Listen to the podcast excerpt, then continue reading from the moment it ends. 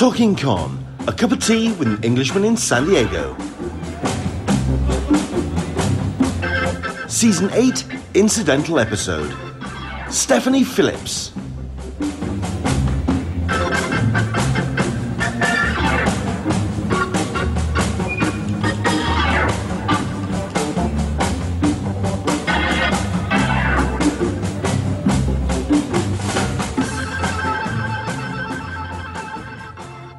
Hello there, everybody. Welcome along to Talking Con, a cup of tea with an Englishman in San Diego. My name's Len Sultana, and each and every Sunday we talk Comic Cons, con culture, and all the stuff and nonsense we get to enjoy at such shows. If this is your first time watching this, thank you very much indeed for coming along. Um, perhaps uh, you've uh, fallen across it on our various social medias. We're showing this on Twitter, we're showing this on Facebook, we're showing this on Twitch, of all things. I mean, I think I have an audience of a dog on a string over there. But thank you very much indeed for coming along if you uh, are watching on Twitch, watching on Periscope as well. If wherever you're uh, coming along from, hit the notifications, hit the uh, the subscribe, and of course hit comments. Let us know what uh, you're thinking today, uh, what you'd like to talk about, uh, especially when it comes to our special guest for today. Um, this is somebody who, like I said just before we came on air, has had an amazing year. I've been following a number of the books that she's been doing uh, over the course of 2020. But what she's got planned for next year and uh, what she's currently got on her plate is pretty damn impressive. Uh, it's a pleasure to welcome uh, Stephanie Phillips to the show. How the devil are you, Stephanie? Hey, great to be here. Thanks so much for having me. I'm uh, doing all right. it's a pleasure. Um, like I say, the uh, the show is usually about comic cons and con culture. We kind of talk about all the uh, the updates and the news of uh, shows uh, that are happening. Obviously, in 2020, those are few and far between, if at all. Um, but uh, we uh, usually start with three questions, and we'll find out a little bit more about your uh, uh, comic con uh, history, as it were. first things first, is a cup of tea with an Englishman in San Diego. Do you have a cup of tea to hand? What's your beverage of choice? have you got something to hand, over you uh, I'm I'm a pretty big coffee drinker. I'm pretty uh, addicted to the stuff, but I I do switch it up and drink uh, quite a bit of black tea as well. Excellent stuff. I'm on the PG tips today, so uh, yes, I well, I, have definitely needed it because today yeah. has been putting up of Christmas decorations day, oh, uh, yeah. which has which has been frustrating the hell out of me, considering that we've lost power packs, we've lost. Oh. Uh, I've, I've, got a whole bunch of new uh, drawing pins, all of which bent by the time I was pushing into the wall. So I'm looking forward to this. This is my oasis for the next uh, 45 or whatever. Uh, question number two that we've been asking is uh, Can you remember your first Comic Con, uh, the one that you uh, uh, first remember attending? And do you remember going as a pro or as a fan? I went as a fan. I went in high school to MegaCon Orlando. That was my first comic convention ever. And uh, I think we took the shuttle from, I knew somebody that worked at the convention, and so he got us special passes. Um, I remember taking the shuttle from the hotel to the convention, and there were just like a fleet of stormtroopers on the bus. And I was just like, what is this magical thing that I have walked into? How, how could this thing have existed in my life? And I just didn't know. so, um, yeah, I, I pretty much fell uh, pretty hard in love with that after after that. Before I even walked in the building, I was like, "This is so cool." that's that's a great introduction. That's the way into it. When I mean, when the, you start getting hit by the bug before you even walk through the door, that's that's yeah. something else. Excellent. I've heard good things about MegaCon. Uh, I, I, mean, I've heard that it was uh, it, oh, it is a really nice um, friendly uh, kind of uh, event. So uh, no, that's a good one to get started with. And uh, number two, uh, sorry, number three of the questions. Uh, obviously, as somebody who is very much established now in the world of comics. Um, you do get the chance to go to cons, and you do get the chance every once in a while to bump into those idols that have influenced you over the years. Those ones that do leave you a little bit cotton mouth weak at the knees, weak at the knees perhaps. Um, can you remember any of your meeting of your heroes moments? yeah. Um, I got to meet Frank Miller at a DC event, I think uh, maybe a year, two years ago in New York Comic Con. And uh, like I just turned around from the bar and Frank Miller was just behind me. And it was just a moment like, you know, we, we got to kind of say hi and somebody introduced me. And I know he does not remember a single thing about this and will never. And that's fine. But it was, you know, for me, it was really cool. It was like, that's, I'm I'm not just standing in the same room, but like in the same little tiny bubble, and he's talking to me. So that was just cool. just just thank goodness it was not in the 1980s. When a story starts with the phrase uh, "I was standing at a bar and Frank Miller was behind me," that's usually the start of some epic no. Journey around New York, or then you're losing, Right. you, know, you know, waking up in another con- continent or something. So that, that's Yeah. pretty cool. Um, uh, everyone on this corner or everyone in, on this uh, podcast knows my Frank Miller story, so I'm not going to uh, go into too much of it. But basically, I hosted um, uh, Frank Miller at uh, MCM Comic Con a couple of years ago, and yeah, I had my brain leave uh, step five foot to the right moment, and I, yeah, I, I lost my I lost my uh, train of thought for a while. But there we go. Excellent stuff. Um, for those people who perhaps aren't too familiar with your work, um, and heaven knows we're going to try and uh, cover as much as we possibly can, certainly the more recent stuff, uh, because I mean, I've got some uh, uh, screen caps of uh, books which have really caught my attention over the last couple of years. Um, perhaps you can give a little bit of a, a pocket introduction to yourself. Uh, certainly, um, how you got into uh, writing comics as a, a genre. Was it something that uh, you started uh, straight away? Was it comics uh, predominantly, or were, what? Where, where was your your writing history? Yeah, um, I mean, I always loved comics, but I don't think I ever knew like making a comic as a job. That just like, you know, I don't think a lot of, uh, you know, I don't know that a lot of people that pick them up really think about that. And um, I was just talking to, um, I have a cousin who's in fifth grade, and I talked to his class over Zoom the other day, and it was kind of interesting where they were like, people make these. It's like, yeah, I mean, that's how they're out in the world, but I totally understand that question, having kind of been on the other side of like, I never considered that as a career. Um, I went to graduate school for, I got my master's in English, and then um, I went on to do my PhD in rhetoric and writing. And um, I was doing academic publications. And at some point, I just, I was like, well, I've been on the track to be like a professor for a really long time, and I'm not sure that's what I want to do. Um, so, like at this point in time, I've taught for like nine years. I just, um, I, I don't know. I was just kind of like, maybe I don't want to do academic writing. There was a lot of kind of burnout feeling, and I started going to conventions again. Like I kind of picked that up, and um, yeah, I, I, I was interested. I think initially in video game writing, and I wanted to work in the video game sphere of some kind. Um, and then I just kind of fell in with, um, you know, a group of really great that were like, why aren't you writing comics? And I was like, well, nobody's asked me that question. It's like, um, you know, I think a lot of people wait for permission to do that kind of thing. And, you know, somebody was like, you don't need that permission, just go do it. So um, I, uh, you know, hired an artist to help me do like a short pitch and um, I hired a couple, did a few different pitches, and um, kind of went on to make all of those. One of those was Devil Within, which I published through Black Mask. Um, another was Kicking Ice, which I kickstarted with Jamie Jones. Um, so, yeah, I think those were like my earliest kind of forays into comics, and then from there, kind of Well, spun out. you're saying falling into it, but it sounds like you kind of you fell head first. Uh, I mean, going full into Kickstarter. Uh, I mean, the- fact that um, it, when it came to putting together a pitch, you were you you went all ahead and got an artist involved. You got you kind of got those pages uh, up and running. Because I, I, when I hear about uh, writers breaking into the industry or, or making that introduction, I, I think a lot of editors and a lot of companies they want to see that you can actually kind of do a finished page. You can. It's not just a case of just putting words down onto the page. It is a case of constructing a, a comic to flow with um, in terms of the balance between art and uh, the dialogue and whatever else you need to do uh, and uh, the story that you need to tell on the page. And the fact that you actually uh, got an artist uh, and commissioned them to actually uh, put a page together is um, that's an interesting uh, story to take.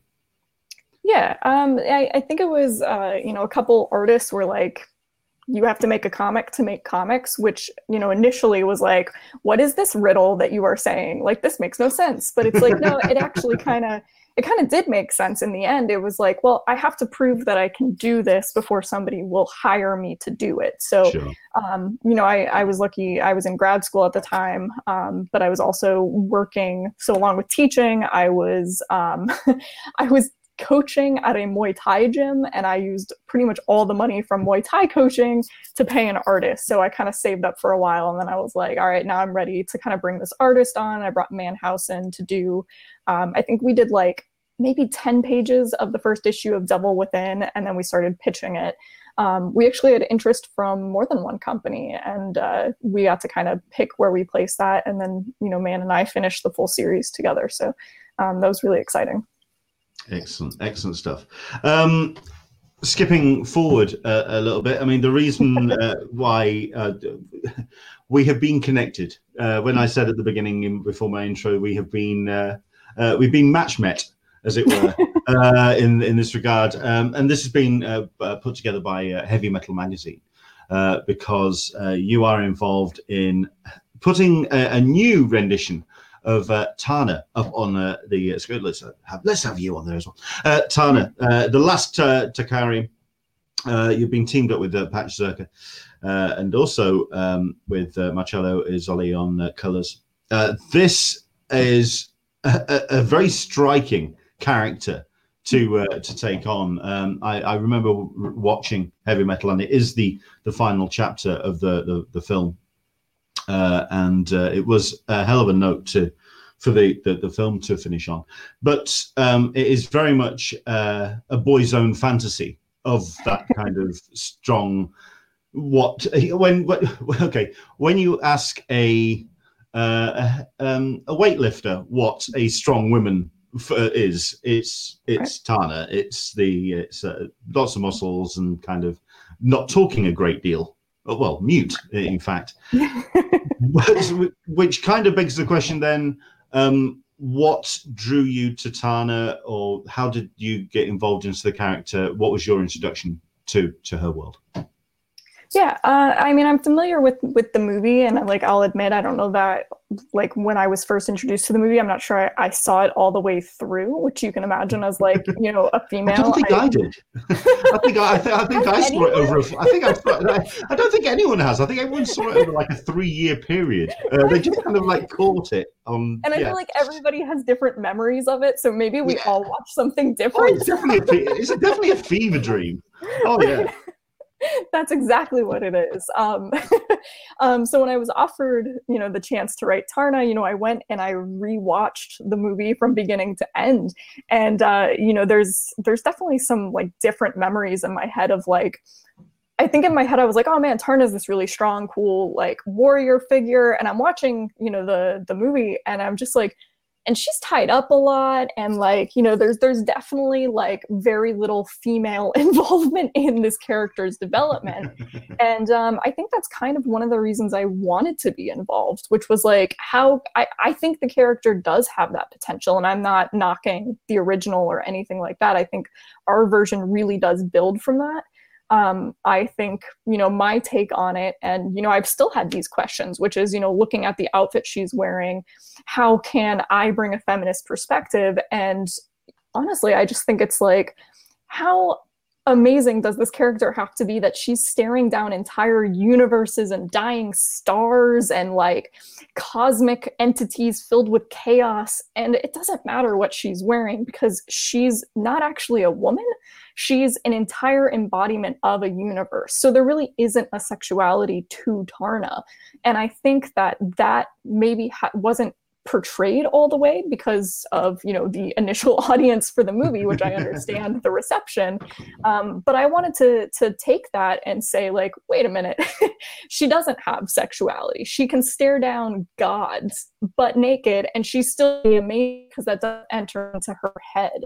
Um, so you know whether she is completely clothed or not doesn't actually matter to taarna. She can change her shape she can change her appearance um, because she cosmic entity, which is actually, I think, really cool. Um, and then one of the awesome things that I got to do with Taarna as well is um, later design more of like a, a battle armor type look for Taarna, which I'm really excited about. So um, we do get to kind of change up and play with the costume a bit um, as well. So I, I've really enjoyed writing her. Sure. Uh, I mean, certainly thinking of uh, when I remember seeing the film, and certainly thinking back of it uh, in, after years gone by, it's the same kind of approach that I think of when I when someone mentions about strong female characters in Chris Achilleos's artwork. Mm. Um, okay, yes, they're strong uh, and they're female, but uh, they're, they're, not what we in uh, 2020 would uh, the, the, the term strong and female. It's a, it's a slightly different uh, take on it. Um, the the story itself in the film, the one thing it did do is have this really grand, epic. Um, certainly, the like you say, the the the, the ability for her to uh, transform and to embody, and also to transmute uh, into uh, other people. Uh, in, in the the small girl at the the end in the the, the epilogue.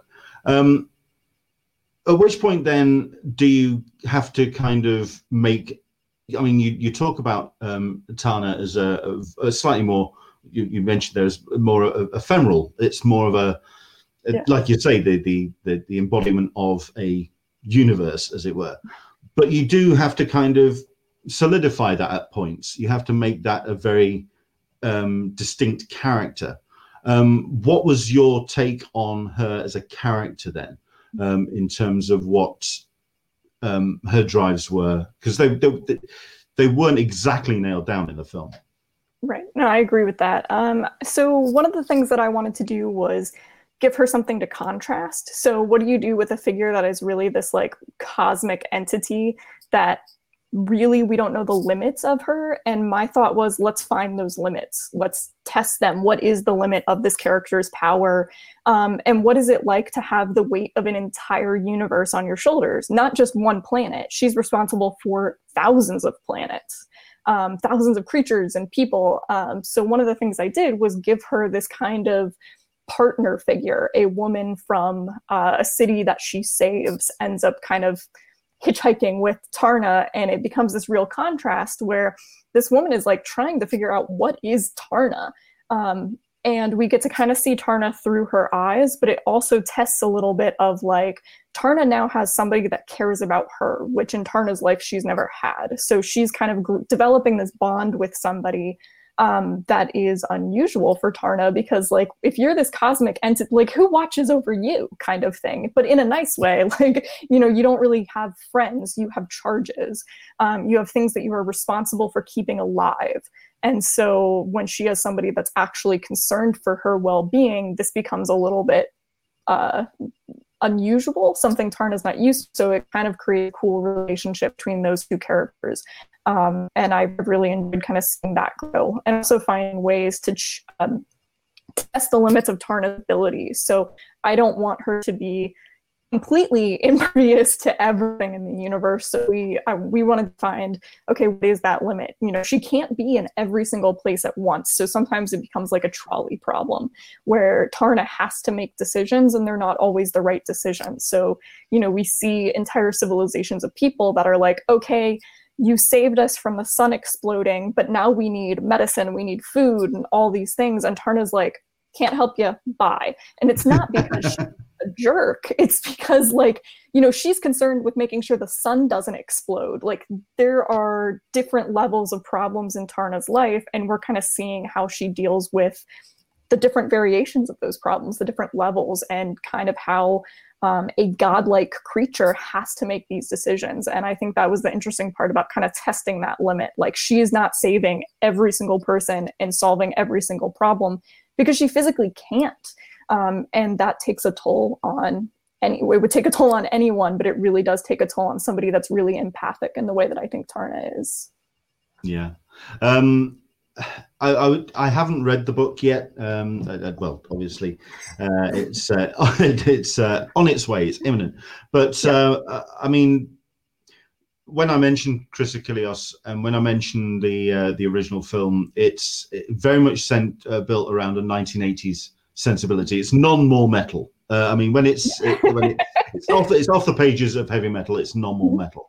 Um, but you're the way you're describing the character and the way you're talking about the the evolution of the story and what you're wanting to bring to it, you're very much talking about a very much more contemporary um, uh, uh, 2020s um, kind of uh, sensibility when it comes to the approach of character, the re- approach of story. Um, what was the b- balance that you wanted to try and achieve between that original take of Taarna and the original kernel of the idea, that real kind of 1980s, you know, ah, kind of vibe to it, and then the the, the kind of uh, the, the the very much more contemporary, introspective um, deconstruction of a character. What I mean, there are some uh, stories which can hold up without so much deconstruction and just drive through story, as it were, or drive through energy. And that's what you kind of that's what the original film was, or that original idea was. This is a real kind of arc between the two. Whereabouts on the spectrum would you say you're trying to hit? Um, I mean, she's got a giant sword. I like swords. I really exactly, yeah. I wanted to give her something to beat up. Um, you know, I wanted it to be really heavily action packed. Um, I think one of the things as a writer I haven't really had a chance to do before Taarna was do something that I would describe as just really cosmic, um, like giant epic battles. A lot of what I write is really grounded, like historical fiction or, um, you know, kind of like a slice of life type of thing. Taarna's on a whole different scale. And I was like, if I'm going to do this character, and, you know, I, I, I definitely told Joe Illidge, our, our editor, when he brought me on board, I was like, I'm definitely looking for a story that will let her just beat the crap out of giant monsters. Like, um, I want all of the other elements. I want to think really heavily about how I'm constructing her character, but I also want giant monsters. Like, I just, she's got a cool sword. She's going to have some battle armor. Like, I want it to be awesome and metal, like you said. So, um, Patrick Zircher, the artist, um, the first two issues, uh, we spent some time kind of developing these old cosmic. Um, creatures that are unleashed in the first issue, and there's three of them. Um, and Taarna has to track down these entities, and each one has a special ability. So, um, you know, Taarna can't fight them the same way each time because you know some can fly, some have some fire, one has like poison skin, and um, so each one poses a really different challenge for Taarna, and we thought this will be super fun, right? Like we can have some where she's in water, we can have some where she's flying on Avis, which, um, you know, Avis is my favorite character, so I'm gonna like not not include Avis in every chance I get. So um, I think one of the other things I did was really make Avis a lot more. uh, he has more of a personality in this in the way that I think like a steed or dog because I think Avis is super cool. So um, there were a few scenes where we were like, "Oh, do we hurt Avis?" And I'm like, "No, no. Avis is sacred. We spare Avis. Avis never gets hurt."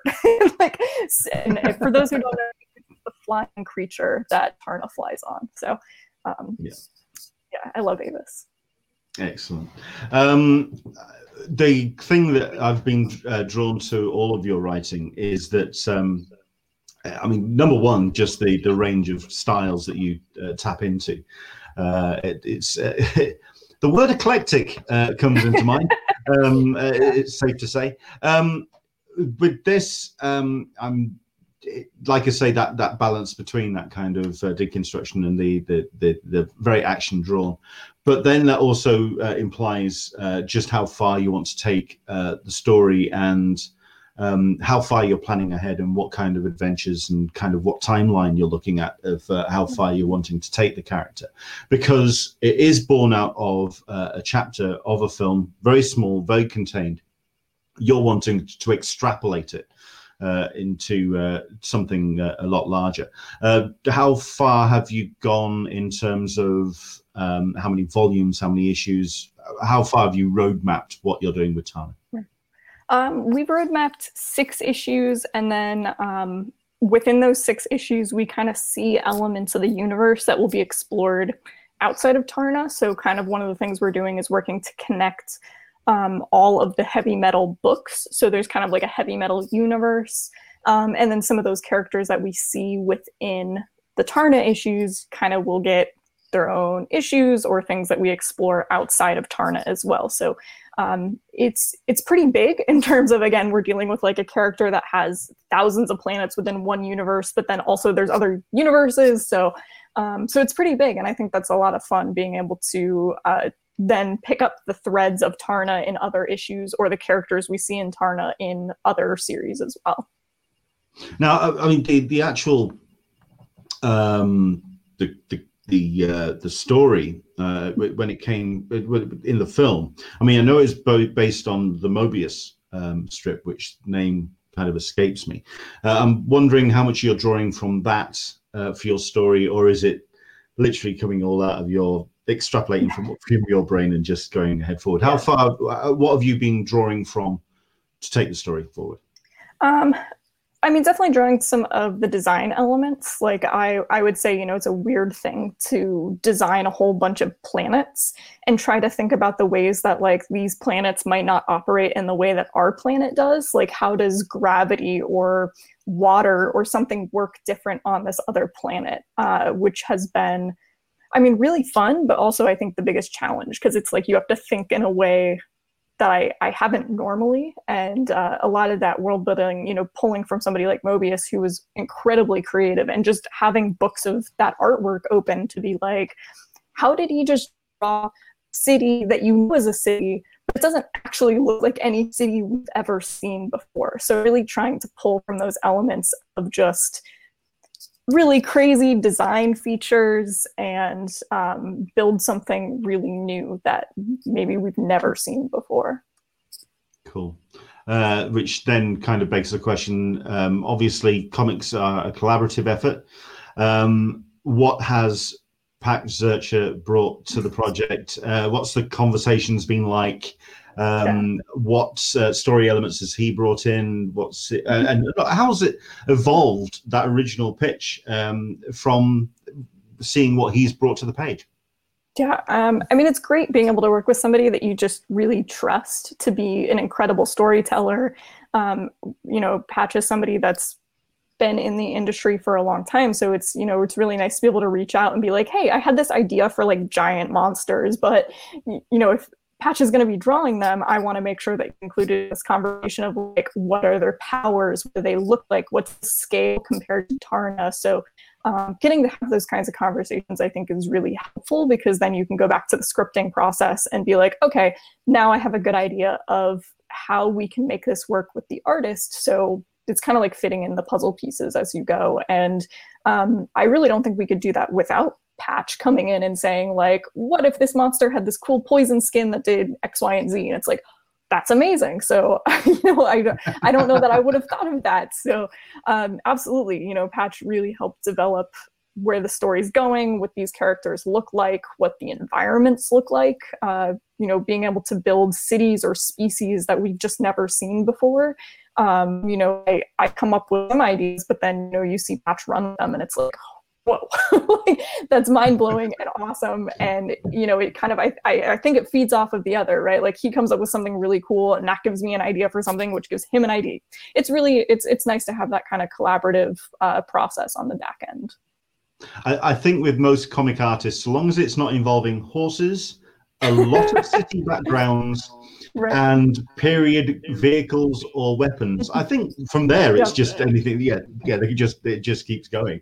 Um, right. The other thing I'm drawn to as well, uh, and I'll bring up another uh, the, the pages again. The the color work uh, that's been done. Uh, by Mancello is just absolutely stunning. Um, the color work here is actually uh, Jessica Kholinne on the first two issues. Oh, oh okay, okay. Yep. Sorry. No, no, Jessica, no. Thank you, thank, thank you very much for correcting me. Because uh, I mean, what I was uh, about to say, certainly from uh, just from what I was seeing from the original page, and if we could just bring this up so everyone could it would just go full screen yeah. so everyone could see it. Um, it's it's definitely uh, drawing from the epic and drawing from the cosmic, um, and uh, that's what I was seeing from the colors. But um, okay, so how is the creative team evolving moving forward? Because, uh, like I say, I, I, was under the impression that Machado was doing the art, uh, the colors for the series.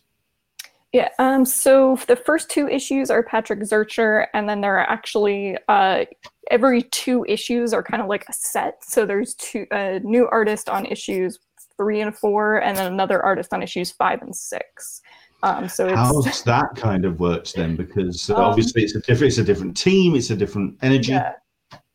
Uh, I, I mean, I think it's really fun because we get to, again, have three people that are developing really cool elements for the universe. And um, I know at least, I don't think all of the artists have been announced yet, but at least for issues like, you know, between issues four and five, there are some carryover elements. So, like, getting to see threads where one artist is designing something that an, another artist is kind of running with, adding other elements. Um, it's definitely unlike anything that I've done before, but the cool thing is getting to see like we now have a pretty giant team of people working on the book, and that just means more awesome ideas and um, more elements, I think, to these worlds that we're trying to create to make it really unique and cosmic. Yeah. It also helps as well when you've got a rather good editor keeping Yes. things in line as well and keeping everyone uh, on Yes. track as well. Absolutely. Um, absolutely. Uh, something that I've been uh, catching up with uh, a couple of people uh, over the course of the summer, and uh, certainly uh, the the slightly uh, the the newer breed, uh, they appreciate the multimedia aspect and they understand that there are other elements to just reading a comic. Uh, I have to ask, what would be on the Spotify list for uh, Ta- Taarna the Last. Akari? I love the original soundtrack. That is, it's actually it's really good. Um, uh, man, if I had to build a new one, I, that might have to like be something that I do at some point. But to be quite honest, I like the original so much that I would be like messing with something that's already really good. Um, I did listen to the original soundtrack a lot while writing this, and uh, that that was good inspiration music. Excellent stuff. Um, you've got the books lined lined up. Uh, what's the kind of release schedule of uh, of uh, the Last Akarian? Um, uh, yeah, but what is it monthly? What what's the how's this book coming out? Yeah, it's monthly. So the first issue comes out next Wednesday. Was it the 12th? I no, it's today the 11th. No, no, I don't even know what day. 12th today. Oh yeah, oh trust me, this is 2020. What a fantastic decade it's been. Um, uh, the ti time is ethereal. It's it's ethereal. it's 60 weird. We're like in a black hole or something. Um, yeah. So whatever Wednesday is, uh, that's when the first book comes out, and then it's monthly from from there. Cool. So that'll be the 16th if you want to go and check out uh, uh, Taarna, the Taka- uh, Last Taarakian. Um, this is uh, a, a work uh, that's come from the pages of heavy metal and from the, the original film. Are there any other heavy metal uh, aspects or heavy metal characters that you would like to have a crack at? Um, Um, considering, like I mean, like I say, eclectic is definitely in your uh, CV, uh, so you can pick you can pick from any of the aspects of uh, Yeah. heavy metal. Where would you like to go? Um, so I mean, I kind of got my favorite one right off the bat, which is nice. But I also love Urkus, who does appear in the Taarna series. Urkus is um, the green guy. That's you know the the big baddie in Yeah. the in the actual movie. Um, he does appear in our story, but I actually just really enjoyed writing this villain. Which I mean, he's horrible, but it's really fascinating because you know this is somebody that was taken over by Taarna's kind of opposite, uh, Keiko, this kind of like godlike entity of chaos instead of you know Taarna, who is light and good. Um, and he has been transformed into like this agent of chaos and I have really enjoyed writing this villain that while Taarna is like almost all empathy, Urkus is completely the opposite, like just really horrible. And watching him command an entire army, um, I you know the artists have brought him to life amazing, but I I would really enjoy doing more with Urkus.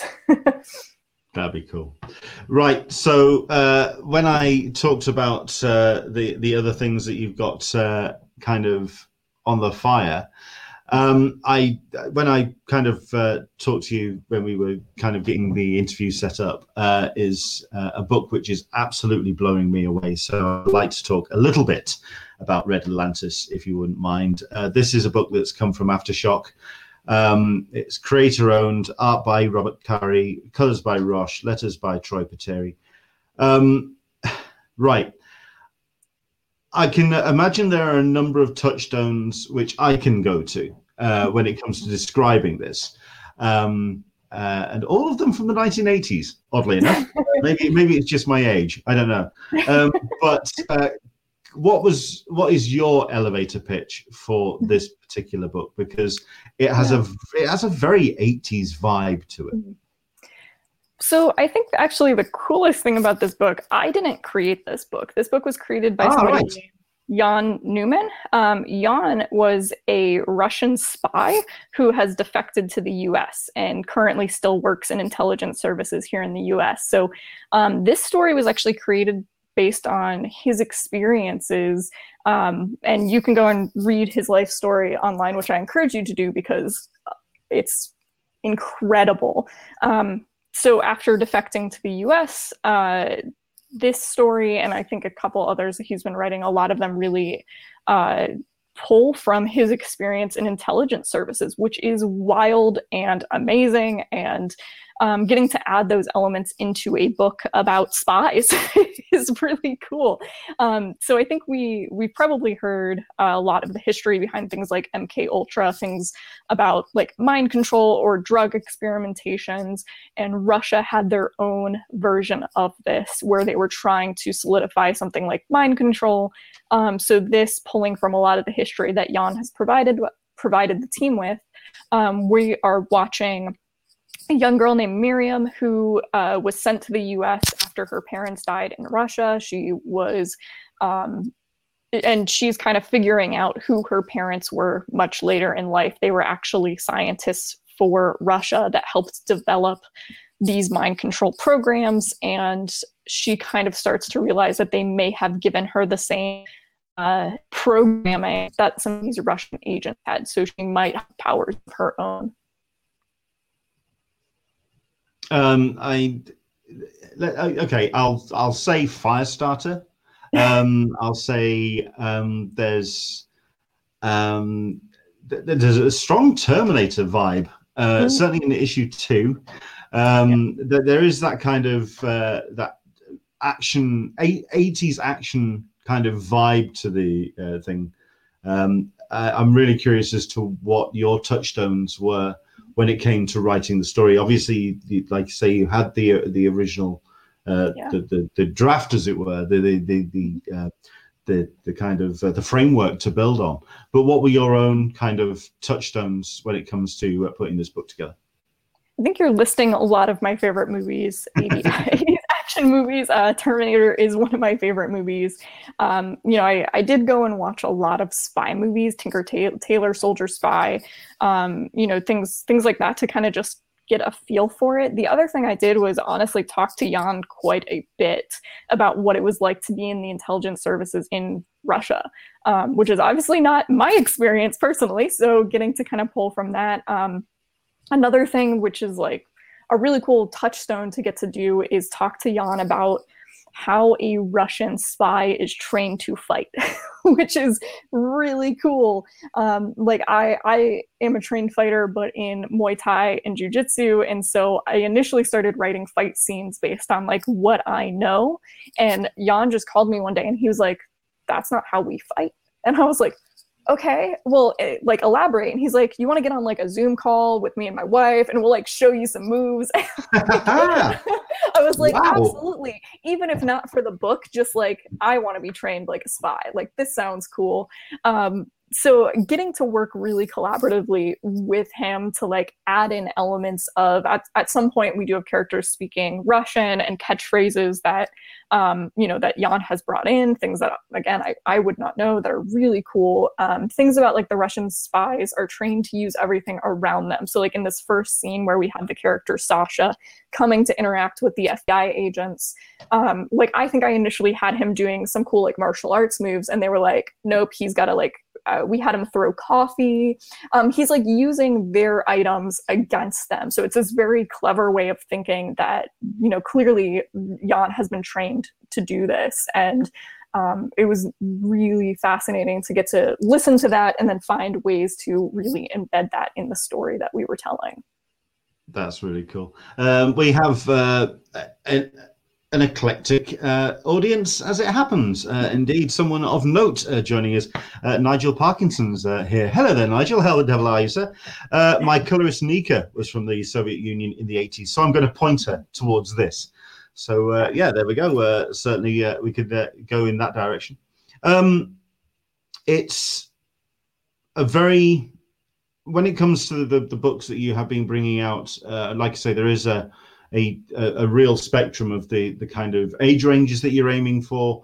Uh, there's there's different styles, different tones, whatever. This is very much um, a teen plus. This is very much uh, a, a, violent uh, book, but it's violence which is really born from the story. It's it's very justified. It's it comes from a real kind of energetic place.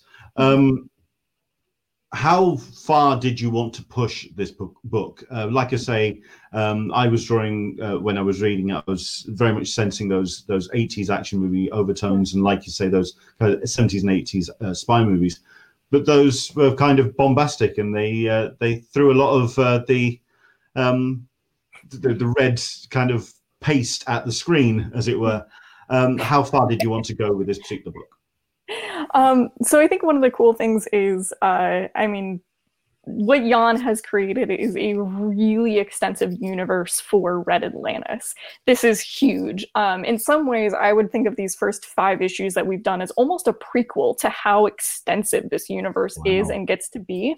Um, so, I mean, yes, Jan and I have definitely talked about, you know, continuing it, doing more with it. He has more. And um, Miriam's story, as you'll see as we get through uh, to issue five, it's almost like it's just beginning. Like there is, I would say these first five issues, the first arc is like Miriam really finding out who she is, and a lot of it is unknown to her. She had no idea her her parents were scientists for Russia, um, and you know she's questioning like what was their what was their purpose? Were they helping Russians do something terrible, um, or did they sacrifice themselves to stop something? So um, she's kind of finding her place in all of it. And i really like i really like the arc of somebody that starts out as like a student. Um, you know day one we see her kind of going to class and being a really good journalism student. And by the end of this she is a wildly different character. And it, it reminds me a little bit of something like unforgiven which you know is one of my favorite movies because you just take this person that's like never killed before, but is a little pompous. And by the end, when you figure out what it's like to actually kill somebody, and what that takes like you have this really extensive character arc that i think you see in this person's actions. And I, I, very much see that with miriam too where she as her powers develop she gets closer and closer to this edge. And it's kind of like is she going to jump off of this and be a completely different person? Or is she going to retain the characteristics of the person we met in issue one who was a student hard worker wanted to be a journalist and and what is she going to look like at the end of these uh, at the end of this arc? So um, i really enjoyed getting the chance to write about miriam. Cool. Uh, i mean certainly uh, with that character um, that had the, the very similar frustrations that I usually get with the action movie genre, which is the one which is being told and almost shown. Well, is being shown what's going on, and just no, no, I, well, that's crazy, and it's taking so long for the yes. for the penny to for the penny to drop. Um, but when it does, it drops in a huge fashion. Um, so I've read the first two issues, uh, and um, what we're kind of seeing from the potential of Miriam um, is uh, something which is exciting to kind of uh, explore and develop.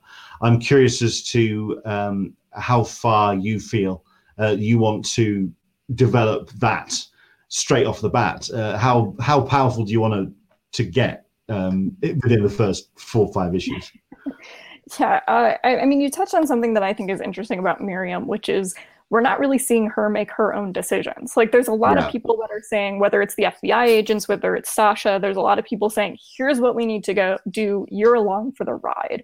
Um, so I mean, I not to spoil things, but I do want to see her have a chance to come into her own and finally say, here's what I'm going to do about all of this. And I think that's an important moment for her, which is like kind of getting swept up into something you, that you're, you're, you're, wanting the Sarah Connor from Terminator 3 and 4 a little bit earlier.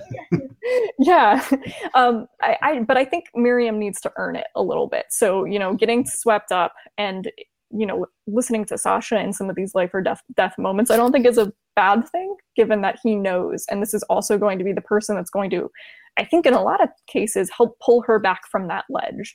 Um, you know, make sure she isn't using her powers for something bad. Um, and what are those powers? Uh, like, how do they actually operate? Are they the same as other agents that we are seeing from the Red Atlantis uh, universe, or is she something a little bit different? And um, that's something that she needs to explore.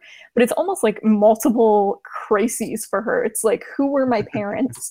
Do I have living relatives? Am I Russian or American? And she has basically two countries that she's caught between. Like the Americans want to catch her because they think she's involved in something, and the Russians um, are, as we see, having some kind of crazy mind control ability. So she's she's really stuck in this like weird space of who she's going to be, and I think all of it is just lending to the ability for Miriam to, at the end of this, be like, you know what, I'm just going to tell you what I am who I am and what I'm going to do, and that's how it's going to be now, which I which I quite like. Uh, I mean, I, I, it's very difficult to see a commonality to your stories because, like uh, we said, there is a, a, an eclectic uh, sense of story and tone uh, to your work, which is exciting because uh, you, you, there's a, a, quality control there, which is great, uh, and the, the, the writing is of high quality, but it, you the the different story tile, types are just all over the place. But what I see as a commonality uh, perhaps and please shout me down wrong if I if I've misread this. Is there is that sense, and it's it's really strong with uh, uh, Red Atlantis, of uh, the male characters in the story wanting to drive the story in one direction, and a strong female character going standing there almost like the the the tree and the the wind. So no, this is I'm going to take control of my life. I'm going to take control of my in, uh, destiny and my impetus moving forward. And I, I think a, a, a, good example of that um, is a, a, Among Ye, uh, which you brought out. Um, so I'm, I'm, seeing that as a, definite thread or a commonality. Am I hitting the right point there? Is that something that uh, drives you as a writer? Yeah, I, I, definitely think so. I, I had a um, actually the director of my my dissertation in graduate school used to tell me that we write about things that we don't understand because those are things that we're constantly trying to work out. Um, so I I mean I definitely think for me one of the things that has emerged as well is identity and emerging identity. So you know Miriam has this chance to change her identity to shape it. And everyone around her is trying to shape it. So it kind of becomes this like i'm going to shape this on my own. And i think the same thing with a man among ye um, you know I, I, not so much anne but maybe mary is really having this like um, what is my identity you're going to be moving forward? Um, having the influences of people like her father and uh, jack rackham and um, these different people in her life. And is mary ultimately going to be like screw all of you i'm going to make my own decisions or things like that. And i i am interested in emerging identity and um, maybe not just for female characters. I'm doing a book right now with peter krause that actually has an all male oh, wow. cast but the identity issues actually stem from religion. So our protagonist is a uh, jewish man in the 1930s and that um, that is interesting to explore as well. So just kind of trying to come at identity from a lot of different angles. So I know identity is like a huge, broad category. But Where, where's, that, where's that coming? Where's that coming from? What? How? When's that coming down the line? Um, because I'm a, I'm a yeah. Peter Krause fan, so I'm curious. okay. Uh, yeah, 2021. I uh, I don't think we have a set release date, but it shouldn't be too far into 2021. And uh, that is, yeah. And I mean, writing Harley Quinn. I mean, there's probably not there's a lot of characters in the DC universe that I think have like an identity crisis, but Harley, I mean, talk about you see, somebody. I, I, do I do love it when the people I'm interviewing spot my segues coming up fucking mile away. So, so then, yes, uh, when it, when it comes to uh, characters, which yeah, when it comes to characters which um, are very much uh, determining their own uh, identity, yeah. Harley is definitely up there. Um, she's somebody who has been defined by so many other people, uh, including the Joker, including her own relationships or other relationships with the uh, other characters uh, in the DC universe. She's somebody that has, when it first started, and I, I kind of brought this up with James Tynion um, when he was talking about Punchline, uh, because it's that's a character that is out of the gate is defining who she is. Harley isn't. Harley was somebody that has been appropriated, not only in the, on the pages of comics, but also in pop culture as well by um, cosplayers, by j- just the by pop culture in general. She's somebody who has never had a real sense of her own destiny. Um, it's only in the recent years where she's just put a flag in the sand and gone, okay, I've had enough of this shit. Right. This is who I am. Is that where we're going with the uh, Harley Quinn future state? Because we are talk- talking, obviously, an extrapolated version of the character. Yes, absolutely. Uh, I mean, I would say we're at the point where we've gotten a lot of Harley content up to this point that's, um, you know, all about who am I post Joker. Um, Yeah. And so now I think we're over that hurdle as well. Like now we are post Joker, and what does that look like? You know, it's not Birds of Prey, it's not a group story, it's Harley Quinn. And um, I mean, I think that that has been a lot of fun because I want to pit her against people that maybe a little like Taarna really push her. So, how do we solve a problem that can't be smashed? And uh, I mean, of course, we want the smashing because she's got a baseball bat and it's super fun. Um, but she's also, I think, one of the smartest people in the room. Like, we're talking about somebody with multiple degrees. She's got a doctorate degree. Like, Yeah, that kind that kind of it not only gets forgotten, but also Yeah. just in her kind of uh, the way that she's expressed uh, and, and the, Yeah. the, the language she uses. It's almost like she deliberately dumbs herself down to be kind of underestimated. Mhm.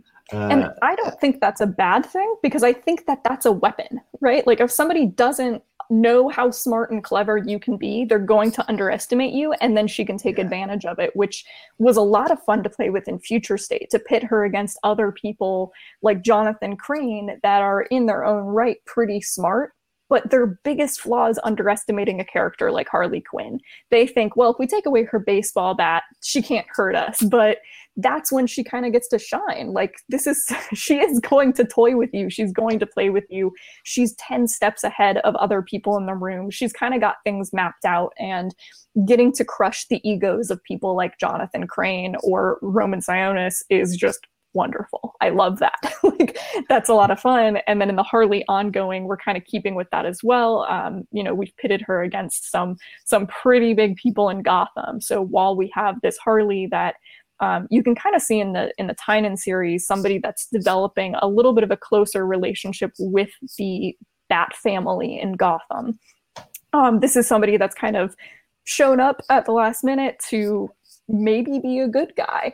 Um, but what does that relationship look like post Joker War is kind of the question we want to ask. And, you know, how do we then navigate a character that has been really good at following somebody else's lead, whether it's Suicide Squad or um, Birds of Prey? Like, there's always kind of been this group element. So now she's seeing the Bat family, and it's like, what does that do for Harley Quinn? Does Harley want to be Bat Quinn, or does she Sure. still find a way to really hone that independence in a new way because this is her first time really steadily back in Gotham in a while. So um, leaving Coney Island and then coming back to kind of remake a life in Gotham. The last time she was living in Gotham, she was maybe not the hero that she's she wants to be or try to be. So um, in our version, you know, she's got a lot to make up for. Um, there are a lot of apologies to dole out, but um, I, I think it's also just going to be a lot of fun. Artist Riley Rossmo on the ongoing.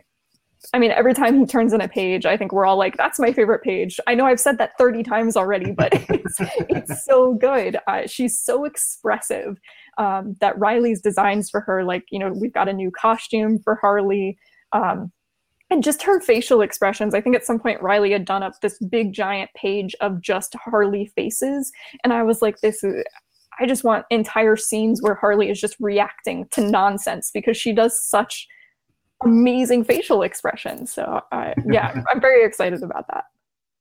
Uh, I mean, I I have a very strange personal relationship with uh, Harley Quinn because the character hasn't, for me, been properly nailed down. Uh, it's I think it's just too much like capturing gas in a bottle. It's it, because we have in we have the kind of the, the the version that we saw in Heroes in Crisis, where she's this kind of she's in the daylight, she's mixing with the heroes, she's kind of there's the relationship she has with other characters in the DCU. Then you have um, Stjepan uh, Sejic's um, take in Harleen. So, I mean, admittedly, it's great that you can kind of come at this character from so many different directions. Um, but I find it very difficult to nail that character down. And then we have the, the animated series, which is just all swears and hitting things and whatever. And this it's a lot of fun. Um, but I, I think nobody has yet really kind of got a real concrete sense of who she is. Um, and I'm just wondering if you actually see that perhaps as a strength or a weakness um, in terms of when you're, as a writer, kind of sort of like tackling Harley Quinn. Because where the hell do you start? um, yeah, I mean, one of the cool things is I think getting to pull from amazing things that like you know Jimmy Palmiotti, Amanda Conner, Sam Humphries, Paul Dini, everything that they have given to this character makes the character that I'm having so much fun writing. And I don't want to lose those elements. You know, I really want to, I, have got some pretty giant steps I'm filling, walking behind. Um, so that, I mean, I think that's really cool. Um, you know, one of the things that I've tried to do is bring a little bit more of what do I like about the character. And for me, it's seeing somebody that uh, I, I mean, yeah, this is projecting. Like, I just got my doctorate. So, watching somebody that has gone through this amazing path to be a doctor and a psychologist, and then kind of has this fall because she falls in love with Joker and what that does, and this kind of search for identity. And um, one of my favorite things about Harley, and I, I don't know that it's a positive in general, but Harley, I think, is actually really sad. She's been through a lot of trauma, being yeah. with Joker, the things that she's done, the things that she has seen. Uh, this is somebody that I think is actually incredibly sad. And I think sometimes the funniest people are actually the most sad.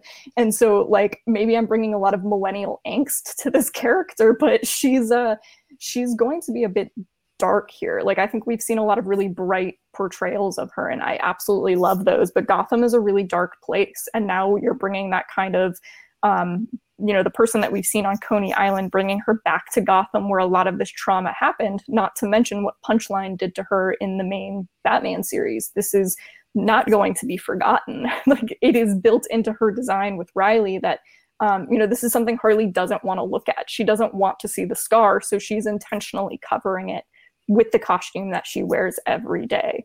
Um, so trying to find her place in a city that has pretty wildly changed, um, having made the decision that she was going to go after Joker in Joker War and do something that she thinks Batman couldn't do.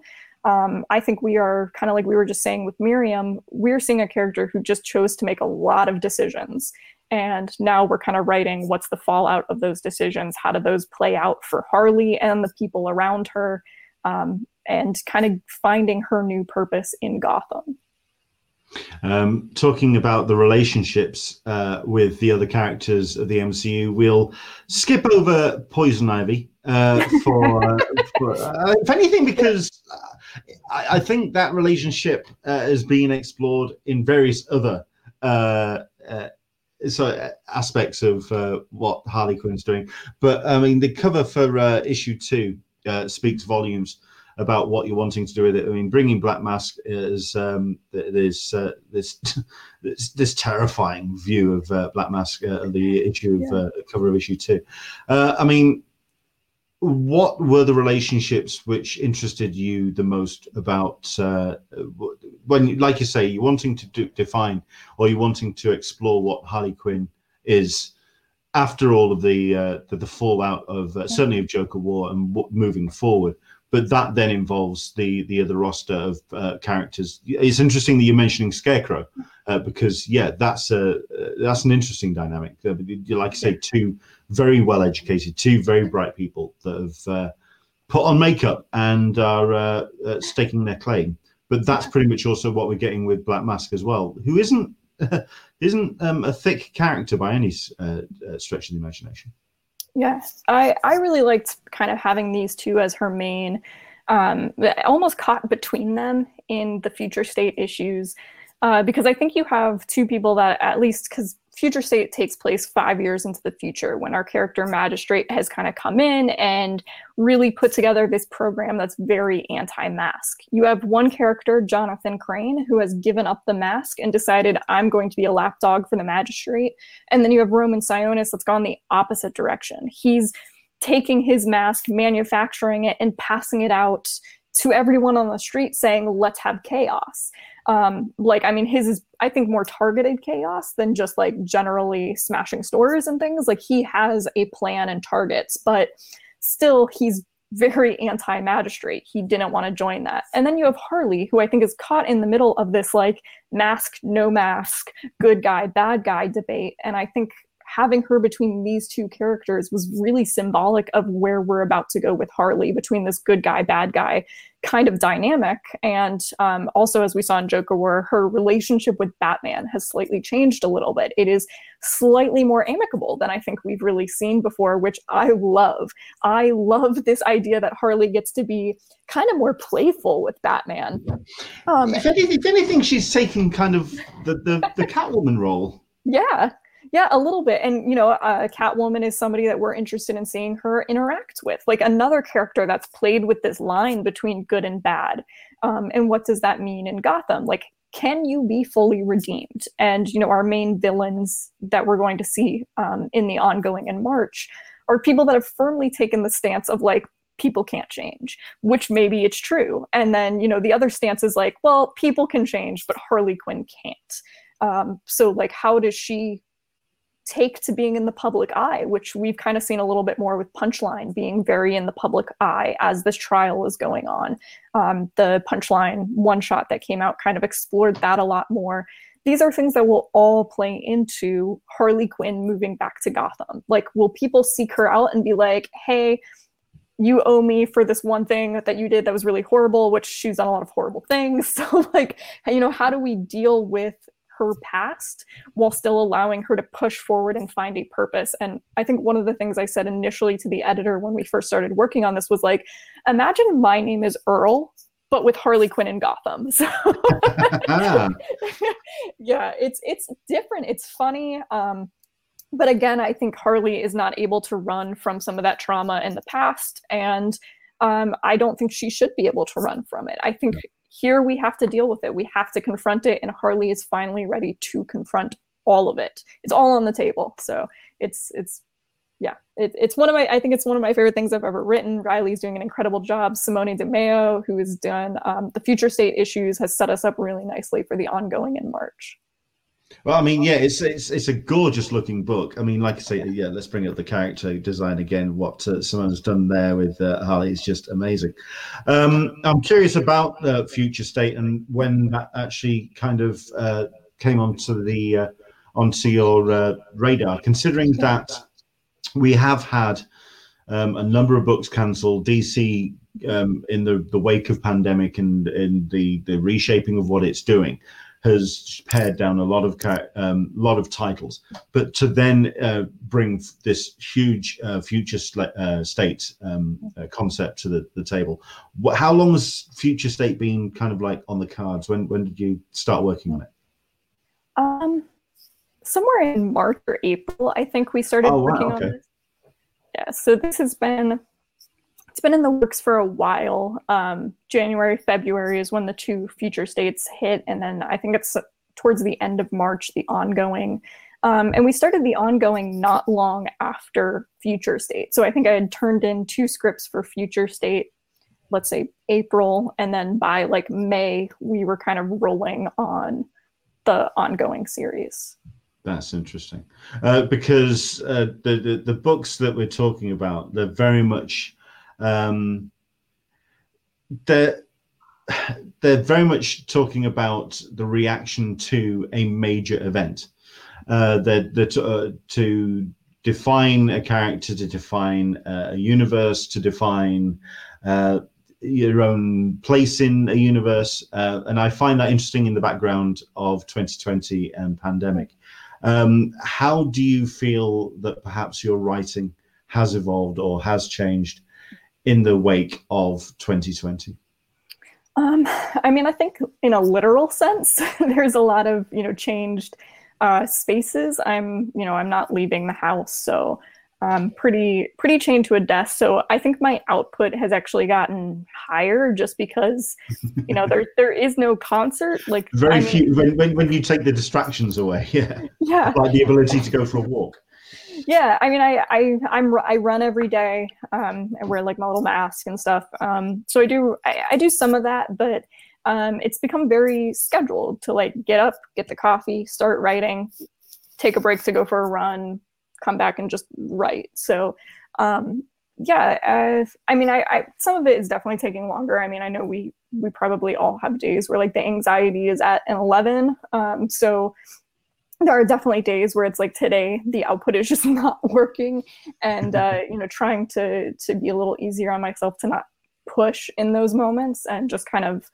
um, you know let myself work when i'm able. And those are things we're still learning and working on but sure. well i mean we've got a question uh, we've been taking questions obviously from the uh, the q&a uh, and it's great that everyone's watching. Thank you very much indeed for uh, taking part everyone. Uh, Droof uh, horror arts. Now this is someone from uh, Mexico, hello there, welcome along, greetings, thanks for watching. Um, we'll kind of take this question um, on a on a craft level, as in how you. It's the question is how you decide the scenarios, Stephanie Phillips. So I'm guessing uh, the question will be, what is your writing process? What what how do you put your stories together? Uh, yeah, my process is uh, I like to do a lot of handwritten work. Um, so I like I like colored markers and big things of paper because I'm very visual and like hands-on. So, um, I mean, at some point when I was plotting something that was pretty large, I actually had these like sheets of construction paper, um, and I was just kind of going from one to the next of like, like I had these pieces of things that needed to happen, so I was kind of filling them in. Like each card was an issue, um, and and I mean that helps with something that's a lot longer. Um, for for other things, you know, it's it's nice to have an editor that you can also bounce ideas with, um, or you know, Riley, who I'm doing the ongoing series of, of uh, Harley with, Riley and I talk almost every day about new plot points and elements. So it is extremely collaborative, and um, that's something that I think helps fill in pieces and and give structure and shape to stories as well as being able to like talk through things and be like here's a cool idea. Here's a scene. Um, like i mean riley and i have all these scenes that we're like this is really cool. It'd be so much fun to do this. But then it's about finding fits and things for that. So it's it's a little like building a puzzle. Um, and I, I like puzzles. So it's it's definitely a good job for me. So Are you are you somebody that likes to kind of map out um, long distance in terms of story, or do you like to kind of learn and develop almost from issue to issue and kind of how, how far do you map it forward? Because uh, I know that yeah. uh, when I've spoken to the likes of um, uh, well, yeah, James Tynion, he says he knows the ending, he knows the final couple yeah. of pages, he knows where he's got to get to. Mm-hmm. But I'm curious as to for yourself what how how loose and free you keep your story and your characters how much do they inform what's going on? There's i think a mix of both. Like i want the flexibility of um, being able to change something as we're going or make adjustments and add things in that i didn't think of. But like with harley quinn like I know where issue 12 goes. Like, you know, right. we we have this pretty so a little like what James was I saying. I can imagine with a with a large IP and with a large company like these, you kind of yeah. have to have some yeah. Okay. We're not going to let you go too far off into the wilderness. Please try and stay right. in the highway at least. yes. So we I mean we know where issue 12 reps like we know where those kinds of issues are leaving us we know some major plot points that we're going to hit along the way um, i mean do things change as i'm writing absolutely like i would say after writing you know, five, six issues of Harley. I know Harley better now than I did when I wrote the first issue, Future State, and that's going to keep changing every time I write Harley.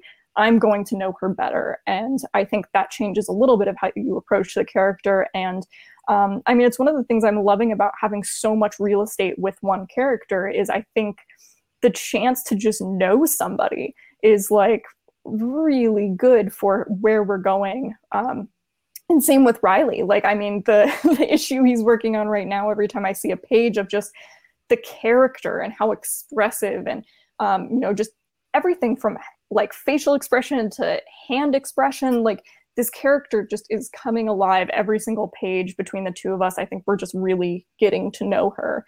Um, so I like having that real estate, and that's that's really nice to work with. And I think a change from some of the things I've been writing that are kind of like a four or five issue arc and done. So um, that's that's a that's a thing in my career that I'm really excited that I have that opportunity to do now. Cool. I mean, when I've spoken to uh, writers, certainly those that have multiple plates spinning, and they they like the idea that they can bounce from uh, story to story to at least then they're they're not kind of limpet mining onto one uh, story, and it, they're, they're able to kind of play in the different uh, universes. I can imagine for yourself uh, is slightly uh, refreshing and yeah.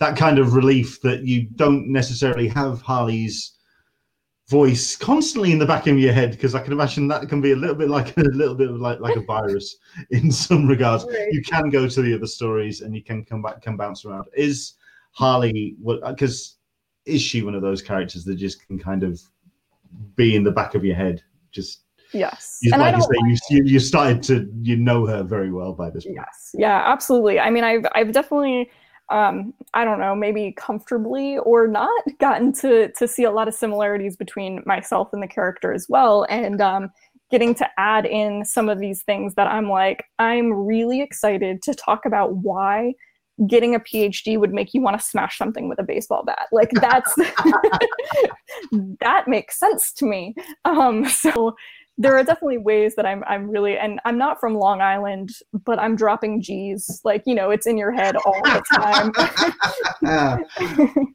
so that's when, when, when, when you've woken up and you found that you've dyed your hair in your sleep, that's when you start.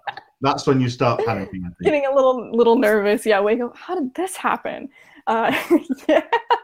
No, I, I love, I absolutely adore Harley. I really love the characters we're putting her in um, connection with, getting to see her interact with my favorite characters in this universe. And I think that's the most fun because Harley is so unique that she's not going to interact with you know, Catwoman or Solomon Grundy or these characters in the same way that Batman would, because she's Harley Quinn. She's got yeah. such a unique perspective on the world. Um, and so she's got a really unique perspective on the outcasts of Gotham. And that's something that I just absolutely love exploring. And, um, you know, th- the fact that DC has just really been okay with where we're going with all of this, um, giving us a lot of creative freedom on it is um, I you know I think really exciting for both myself and Riley as well. That's fantastic. So let's uh, go. I mean, help me out if I'm missing any of them because uh, you've got a lot on your plate, uh, great, which is fantastic. So we've got Harley Quinn. Um, DC Comics, you've got the Future State uh, issues out at the moment. You've got the ongoing coming. Uh, give us a timetable on that. That'll be out in March. That's March. Uh, then we've got Red Red Atlantis, which is currently ongoing from Aftershock. Um, we've got ourselves uh, another book which I've really enjoyed you your work on, uh, for, you know, an Aftershock, which we haven't gotten around to talk about, which is Descendant. Uh, purely because I mean the artwork as well, just uh, which yeah. is just blowing me away for that. Um, uh, Man Among Ye, that is that still running from Image? Yes, it is. That's um, still so on, that's still that's ongoing. Uh, what else is currently out there with your name on it? Um, so I think next month um, I did an issue of Rick and Morty, uh, like an extended oh. one shot. Yeah, that'll be um, Ryan Lee did the artwork for that, and it is um, I think it's some of the most fun writing I've had because we're working with the Death Stalkers and the character Hemorrhage from the Rick and Morty universe, who just like in that kind of Mad Max post-apocalyptic kind of spinoff. Um, and that has been a ton of fun to work on. Um, I have, let's see, in the spring, a YA book I did with a Wave Blue World that I co wrote with Dave Johnson. Um, Wow. It is my first foray into YA, um, and that has been really fun. Uh, artwork by uh, Marika, and um, Dave and I kind of were working on putting the ideas for that one together. So, um, yeah, that's I've been, I've been so excited by what Wave Blue, Wave Blue World are doing. Uh, that is Yeah, such an, an interesting publisher. What a cool. Yeah, that's Yeah. great. Okay, that's yeah. yeah. Yeah, so, I, and I think probably by next week we'll be announcing some more DC stuff, which is super fun. Oh, the timing of this couldn't have been better, which means we can't talk about it, but Yeah. watch it. Watch this space. Watch this space.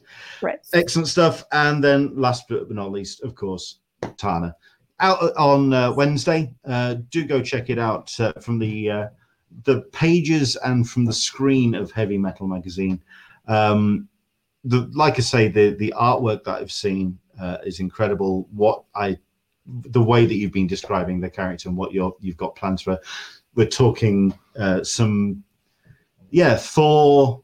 Um, uh, what else? Uh, there's um, all sorts of uh, characters that I can think of. That kind of real uh, big, bold, bombastic kind of. Uh, Yeah. uh, A little Silver Surfer esque. yeah, there's there's the other Yeah. one. There's the other Yep. one. Um, uh, there's oh, I- I'm blanking on the name. Uh, the uh, no, I can't forget. I can't. I can't. I can't. It's it, it's gone. Never mind. Never mind. Uh, but certainly, from what I've seen of it, I'm really looking forward to uh, to reading this. It, it is such a, an incredible looking book. Um, thank you very much indeed for coming on and talking Thank to you. us. It's been an absolute blast. Uh, we do have uh, the question from uh, Droof Horror Arts uh, asking where can people follow you? Uh, now I know your uh, Twitter. If you want to just uh, everyone. It's at uh, Steph underscore Smash. And I'm going to bring that up on screen because at least then everyone can kind of follow and uh, keep an eye on it. Uh, at least then I will uh, put that uh, up on the screen and it looks a little bit like that and that. That's the account that you want to follow. Is it just on Twitter? Where's the best place for people to follow you? Yeah, that, that's probably the best. I always forget that there are other social media that I have. So honestly, I think Twitter is the only one I use with any regularity. So Yeah. If you go to uh, MySpace and type in Steph underscore smash, that's that's not going to come up anytime soon. You, you, I you're would fine. put you in my top eight if we could still have a space. I kind of miss that. I really miss the judgmental top eights. I think some people need to be put back in their place. Uh, I'm bringing it all for you touched on a, a millennial topic here that I'm like, oh, MySpace. You know what? I think the old social medias need to come back because the new ones aren't really helping us a great deal. I know. yeah, we keep trying to design new ones. Let's just bring the old ones back. Let's yeah. Right? Can we have AOL back, please? Let's yeah, maybe. Yeah, we'll leave it there. Steph, it, Stephanie, it's been an absolute pleasure. Thank you so much Me too, indeed thank for coming on, and uh, congratulations and all the best of luck with all the rest of the titles. Thank you. Yeah, I appreciate that. Thank you so much. Excellent stuff. So there you go. Um, do go check out uh, Stephanie's books. Uh, like I say, what she's been putting out for 2020 has been incredible, and 2021 looks like the year is just going to be bigger and better. Fantastic stuff. Right, that's been our incidental episode. Thank you very much indeed for joining us for that. We are back again tomorrow as we have ourselves um, a uh, a pretty cool episode that's going to be uh, taking place uh, tomorrow. Uh, we've got ourselves uh, two for the price of one. Uh, so hopefully you can join us 10 a.m. Pacific, 1 p.m. Eastern, 6 p.m. GMT, as we are going to be joined by um, Matt Medney, who is the CEO of Heavy Metal Magazine, and also legendary uh, artist uh, Bob Fingerman. He's going to be joining us as well. 10 a.m. Pacific, 1 p.m. Eastern, 6 p.m. GMT. Uh, that's going to be on Talking Con, a cup of tea with an Englishman in San Diego uh, tomorrow. Thank you so much indeed. Once again, if you've enjoyed this episode, please do like, subscribe, comment. Uh, let us know what you thought. Let us know who you'd like to see on future episodes of uh, Talking Con, a cup of tea with an Englishman in San Diego. For myself, Len Sultana, from Stephanie Phillips. Take care and enjoy the rest of your weekend. Bye bye.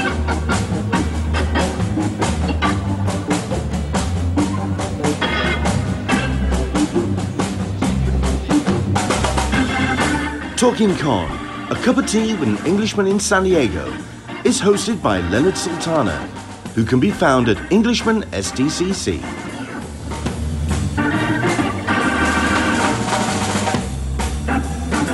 Talking Con is a production of the Convention Collective.